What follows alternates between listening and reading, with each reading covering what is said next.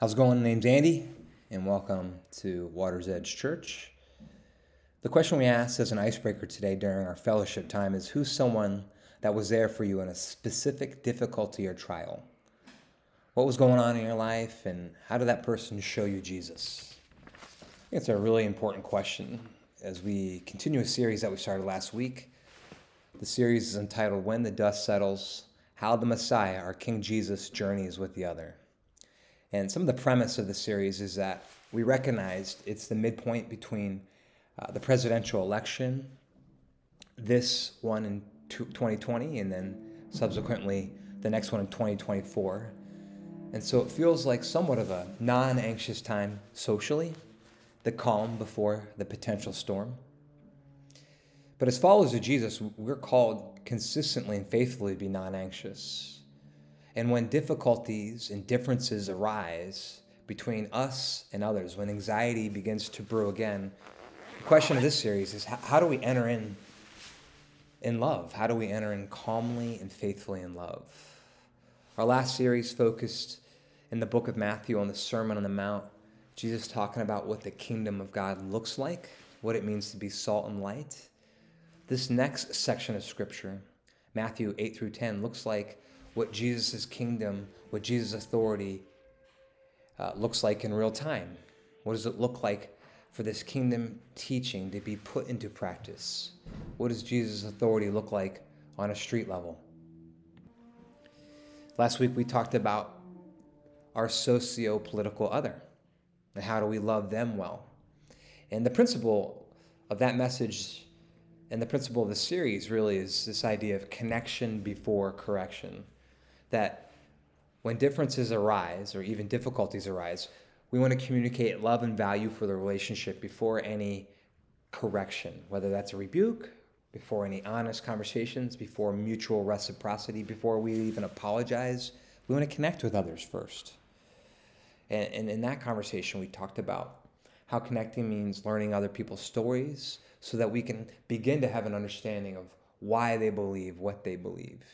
And in that, mutual reciprocity, there may be an opportunity to share what you believe and why you believe. That was the socio political other. This week we're looking at those leaving the church.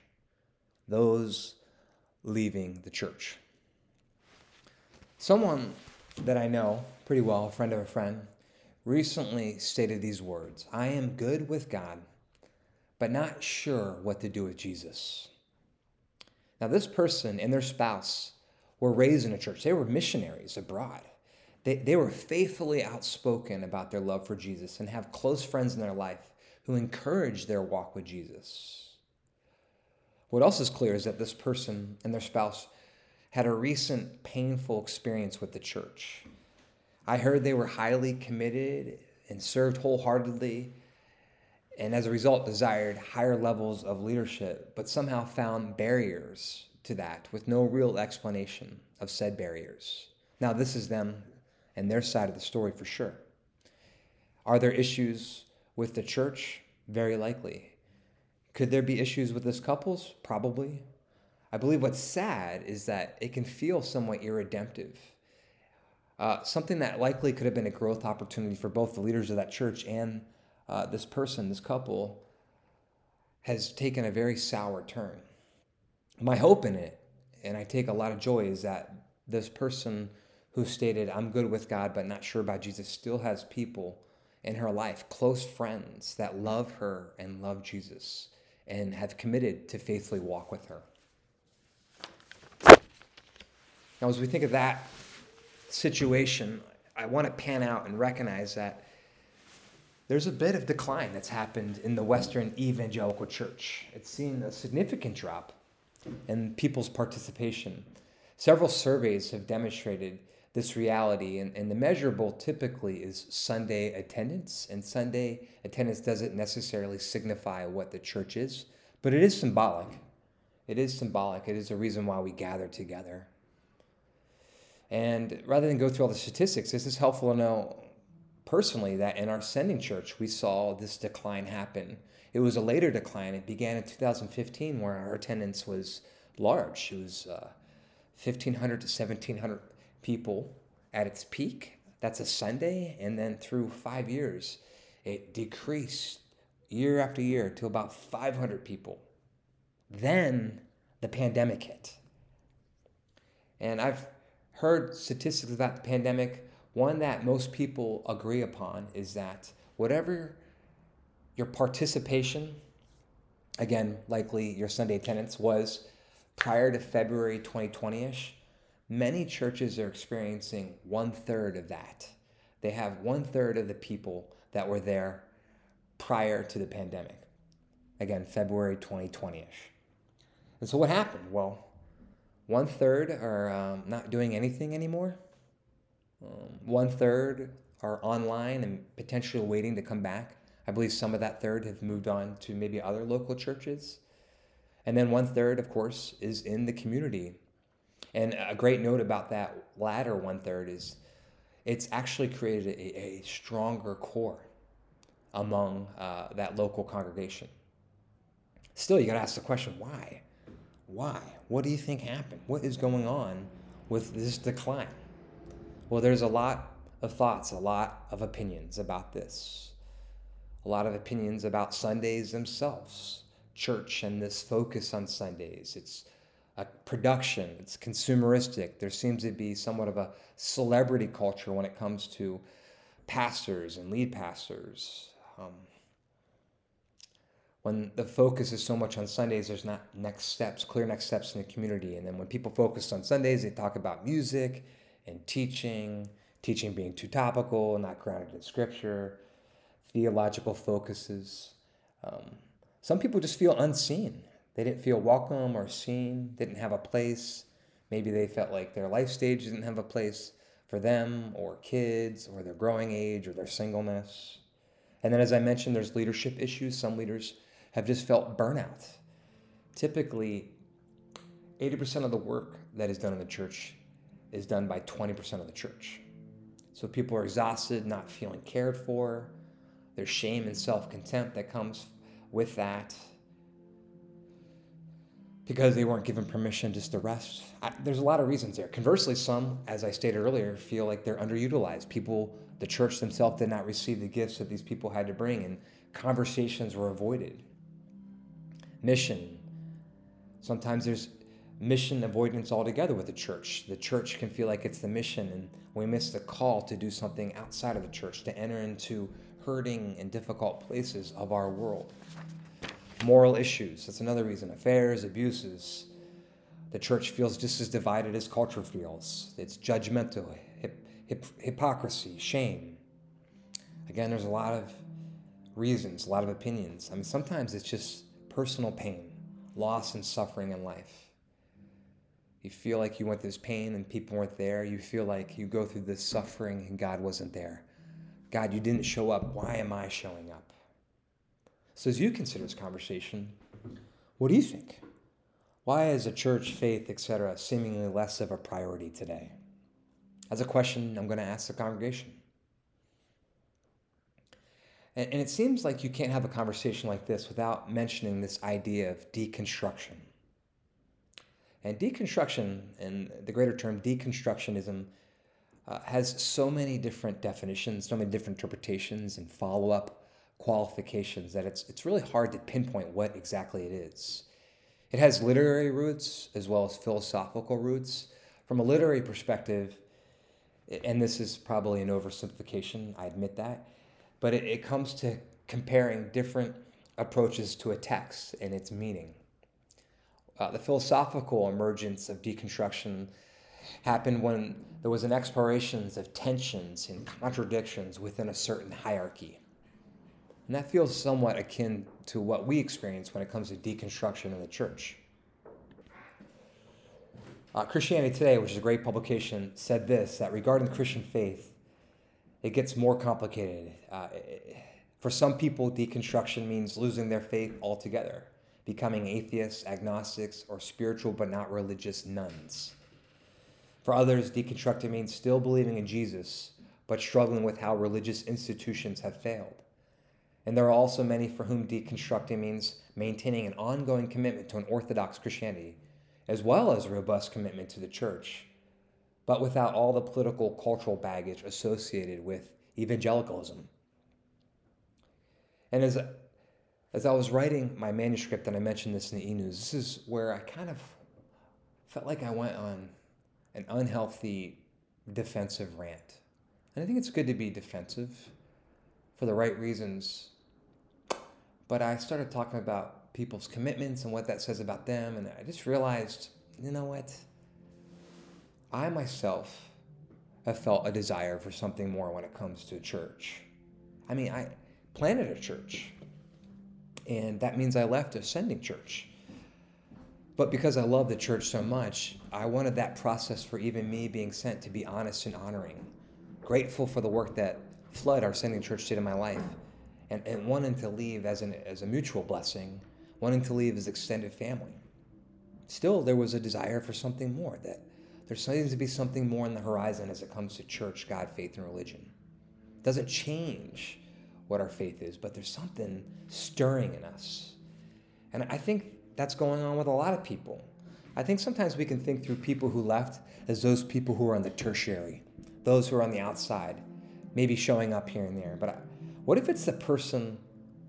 What if the person closest to leaving, rather, is the person who's most involved, those efforting to see something more to us meeting together and giving it their all before giving up? It's a theory, but, but worth considering. We all have our reasons but maybe the reason is that the status quo just isn't sitting right with our spirit. There is a sense of a wind of change coming, maybe for this generation, maybe for the next that we want to set up well. Historically, the church has experienced waves of change.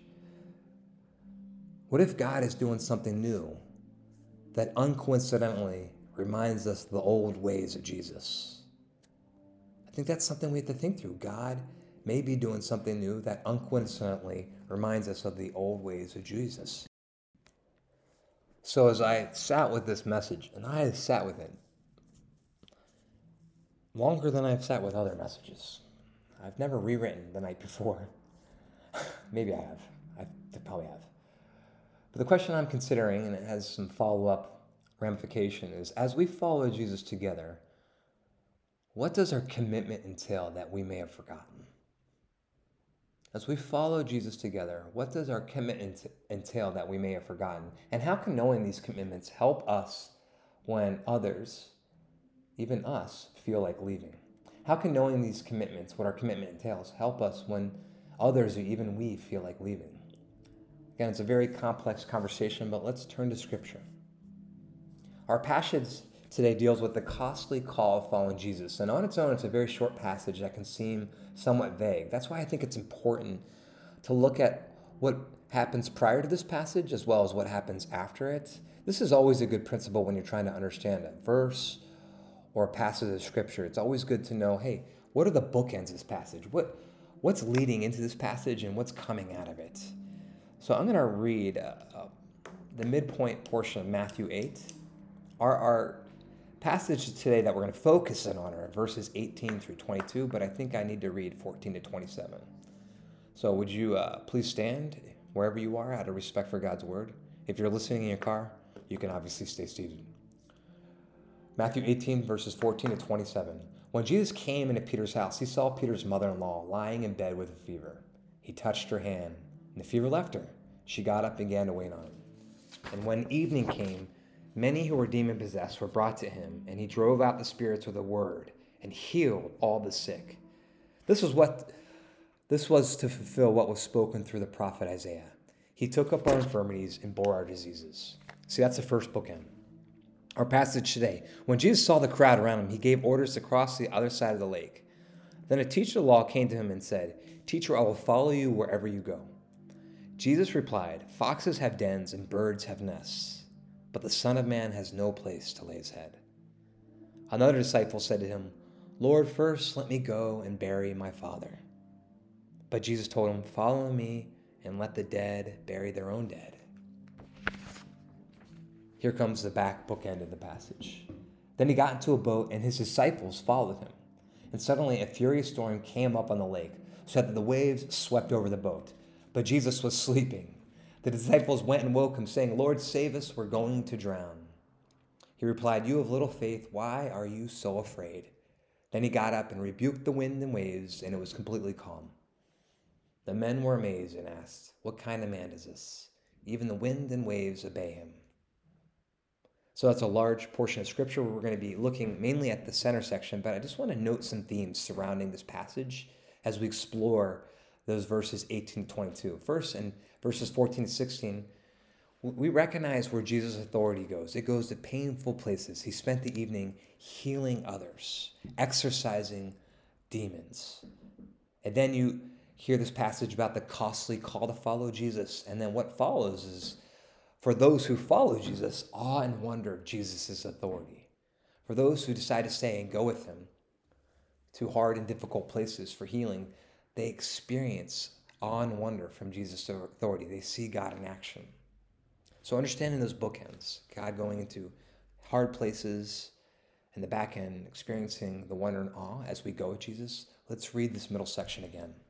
Verse 18 When Jesus saw the crowd around him, he gave orders to cross the other side of the lake. Then a teacher of the law came to him and said, Teacher, I will follow you wherever you go. Jesus replied, Foxes have dens and birds have nests, but the Son of Man has no place to lay his head. Another disciple said to him, Lord, first let me go bury, go and bury my father. Jesus told him, Follow me and let the dead bury their own dead. So, as we follow Jesus together, the question is, what does our commitment entail that we may have forgotten? And the first, the first of two points today is simply this that we are committing to enter into dark places of hurt and pain. We are entering, we are committing to entering into places of hurt and pain. I said dark places. It's not necessarily dark places, though, it is hurting places. Jesus spends the evening again exorcising demons and, and healing the sick. There's a prophetic fulfillment happening here where he takes up the infirmities and bore diseases. And then, as we look at our passage today, the costly call to follow Jesus, it says in verse 18 when Jesus saw the crowd around him, he gave orders to cross the other side of the lake. To do what? Well, to enter into hurting places in order to bring healing. Then a teacher of law said, Teacher, I will follow you wherever you go. And this is what I focus on. This first disciple, this teacher of law, is excited and seemingly overzealous. He sees what's happening. He's probably having a great time seeing what God can do. And he's excited. And, and instead of Jesus embracing this enthusiasm, he brings a sobering and surprising response. He says, Foxes and dens I'm sorry, foxes have dens and birds have nests, but the Son of Man has no place to lay his head. So, what is Jesus saying here? Well, Jesus is simply saying this that the mission, the seeking of the kingdom of God, it's hard. We're not here for the benefit of popularity or relevance or praise. We are called to enter into dark and difficult and hurting places this is our commitment as followers of Jesus. And how is this commitment then helpful? Well, it reminds us that what we do here as God's church matters. It reminds us that we are called to enter into dark places. That's our purpose. And if, if we're not entering into dark and difficult places, both in the world and in our lives, there's something off. If the church avoids painful places, we quickly become irrelevant and unnecessary. And part of meeting together on a Sunday as a people is to celebrate the God who sustains us as we seek to enter into dark places, to be replenished by God. But it's not relegated Sundays. We do that each and every day. But as we consider our church and our mission, this is why we have a focus on safe families. We want to be clear that we exist for those who are hurting.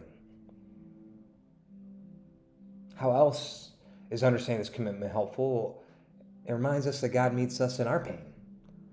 All of us come to Jesus not because we have it together, but because we are needy, because we have pain, because we are tired. To be human is to be needy. And this teacher of the law was likely somebody who didn't recognize their own need. He likely wanted to be like Jesus and exercise his Messiah complex. He wanted to take Jesus' teaching and add it to his library of knowledge. He didn't recognize his own pain. We gather today together because we're hurt and we trust that Jesus meets us in our pain. And, and hopefully we can create a safe space where we can meet one another in our pain. And as we think of others who want to leave, church, God, etc., it's an opportunity for us to enter into their pain. Again, the principle is connection before correction. To say to them, oh, you want to leave? This sounds really painful. Tell me more. Another three word way of saying I love you is to say, Tell me more.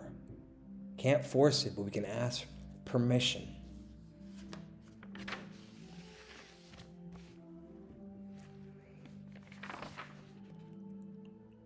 We commit as followers of Jesus to enter into painful places. What else does our commitment entail that we may have forgotten? Well, this one's huge. We're committed to Jesus being our source of life and not anything or anyone else. As we consider meeting together as a church and following God, we're committing that Jesus alone really is our source of life and not anything or anyone else.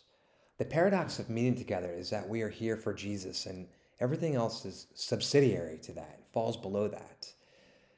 And, and that's what we see in the second passage. The first disciple is overzealous, the second one is seemingly reluctant. Scripture says, Another disciple said to him, Lord, first let me go and bury my father. But Jesus told him, Follow me, and let the dead bury their own dead. Now, backstory is this that for thousands of years, it's been Jewish tradition to pray the Shema every morning, Deuteronomy 6, verses 4 and 5. Hear, O Israel, the Lord our God, the Lord is one. Love the Lord your God with all of your heart, and with all of your soul, and with all of your strength. And, and nothing within the Judeo worldview takes precedence over this. Well, actually, one thing does.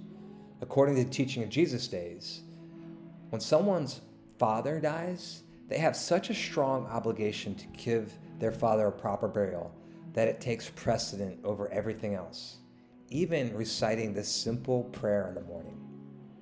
So when this man said, Let me first go bury my father, who likely wasn't dead or even dying yet, Jesus says one of the most shocking things. He says, Let the dead bury the dead. Meaning, Jesus is saying this is meaning is that if you are alive, your loyalty to me must surpass any family bonds, friendships, and earthly desires. Jesus is saying that if you are living, your loyalty to me must surpass everything else family bonds, friendships, desires, wants, comforts, sometimes even what we seem to think are needs. And so, how is this, how is understanding this commitment helpful? Well, it's helpful to remember that Jesus is the only one who actually fulfills our longings. That we are here for the one who's here for us, that Jesus said himself in John 10 10, that he's the one who brings life and life to the full. Just as if no vacation, no drug, no sexual experience, no praise, no accumulation, no approval can fulfill us. There's also no sermon, no group of Christian friends, no leadership opportunity, not even any retreat that would ultimately fulfill us apart from the greater privilege and honor of being with Jesus and knowing deeply the wonder of his love. And that leads to this reality that there is a crucible that we all have to pass through when it comes to being the church. It's what Dietrich Bonhoeffer, Dietrich Bonhoeffer, a German theologian during World War II, calls the wish dream.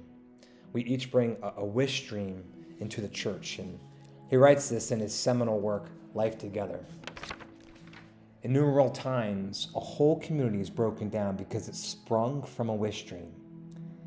The serious Christian set down for the first time in a Christian community is likely to bring with him or her a very definite idea of what Christian life together should be and to try to realize it. But God's grace speedily shatters such dreams. Just as surely as God desires to lead us to a knowledge of genuine Christian fellowship, so surely must we be overwhelmed by a great disillusionment. Disillusionment with others, with Christians in general, and if we are fortunate, with ourselves. We are committed to Jesus being our source of life. See, Bonhoeffer rightly writes that our wishes and expectations become a hindrance to true Christian community, i.e., being the church. And when our love for these expectations is more than our love for Christ and his people, we will, we can destroy community.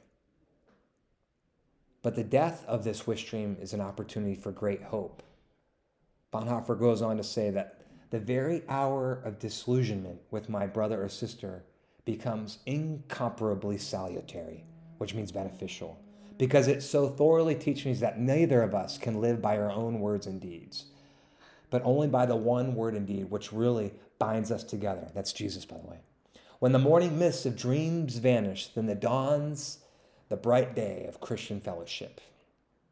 We are here for Jesus, and without that focus, many will move on. We would probably move on. One of my first reflection papers that I wrote in seminary was about people, a person who left our church, but left it for another church. And I think that's part of this conversation. There's obviously a lot of uh, aspects of this conversation, but it's one to note on about people being a part of this community and moving on. And this person was somebody that I discipled. They were a leader of mine. And actually, I introduced him to his fiance. He, he and his wife decided, or he and his fiance decided that they needed to move to a church that was more fit for their needs as a couple. And I introduced them. I put them in leadership. And before even the sparks flew, they were leading with, with one another and other people in ministry. And when that happened, I was floored. It was the first time this reality came so close to me. And I met with him and I talked to him, and he was determined that this space, that church, was not for him. And I was in shock. Again, it was my first time in ministry. And since then, I've had many conversations like these in my 15 years of ministry. And when people's minds are made up to go to another church, I'm reminded that it's Jesus who brought us together. I focus on Jesus. I don't do it perfectly, but I try to. I remind us that Jesus who brought us together, and I want to push those people to Jesus. And if that means they need to find Jesus in another church, I, I, I want to bless them. And I want to consistently and faithfully be Jesus to those people so that they know they have someone, me, in their corner, whether they are here or not. I don't want to hold on to them too tight. Now, I don't do this perfectly, but it is a goal. And Jesus meets me when I, when I lean on him to be him. My goal is for you to know that I'm in your corner like Jesus and that Jesus is in your corner. I think when people want to leave the church altogether, they need somebody who's in their corner and loves them and loves them so much that they will enter into that pain, connection before connect, correction, but also challenge them, guide them to how disastrous leaving Jesus will be for them. That it will lead to more pain. Because I love you, I want you to know that leaving the church, leaving God and Jesus, this is a painful journey that God doesn't want for you. Because Jesus is the source of love and life.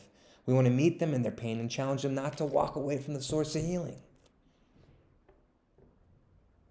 That's our commitment that you don't want to forget. We're committed to Jesus being our source of life and not anything or anyone else. So, how is understanding this commitment helpful if and when we are tempted to leave the faith altogether? Well, if I haven't commented on already, I think one of the reasons we're leaving church or faith altogether is because we've failed to live like God is alive. There's beauty in the passage following this short passage about the call to follow Jesus when the disciples on the boat say this simple statement What kind of man is this? Even the winds and the waves obey him. I think people leave the church because they feel like we've relegated God to sermons or activities, even to the Bible. When the truth is, God is living and active in the room, and we long to be reminded of this truth. We long to experience, I think better word is to know the wonder of God. Look at what God is doing now. Look at what God's up to. And to, to take a risk and to speak this in other people's lives, I think this is what God is up to. I believe God has this word for you. And if this word is humble as we speak it in other people's lives, and if it's in love, I believe it's a good gift that we can give people to have to discern, to name the wonder of God in real time. This is what God's up to. God is alive and active. And when people know God is alive, active around their lives, and importantly in their lives, it becomes magnetic. They want to stay. I mean, have you ever had somebody share a word with you in love about the presence of act and activity of God in your life? I mean, what was that like for you? Take a moment to think about that.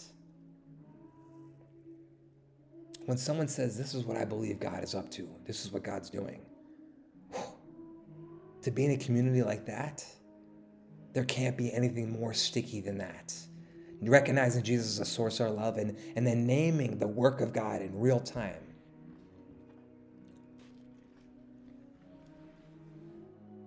See, those who leave the faith still need Jesus. And as the passage reveals, Jesus is not forcing anyone to stay. He invites us to stay, He challenges us to stay, but He will not force us to stay. His invitation comes with a freedom that comes with love. A God who loves risks that His love is not received and not held on to. But don't leave that love. I want to challenge you to stay with Jesus. And I want to challenge you to challenge others to stay with Jesus. All of us need the unforceful hand of a loving discipler, a guide.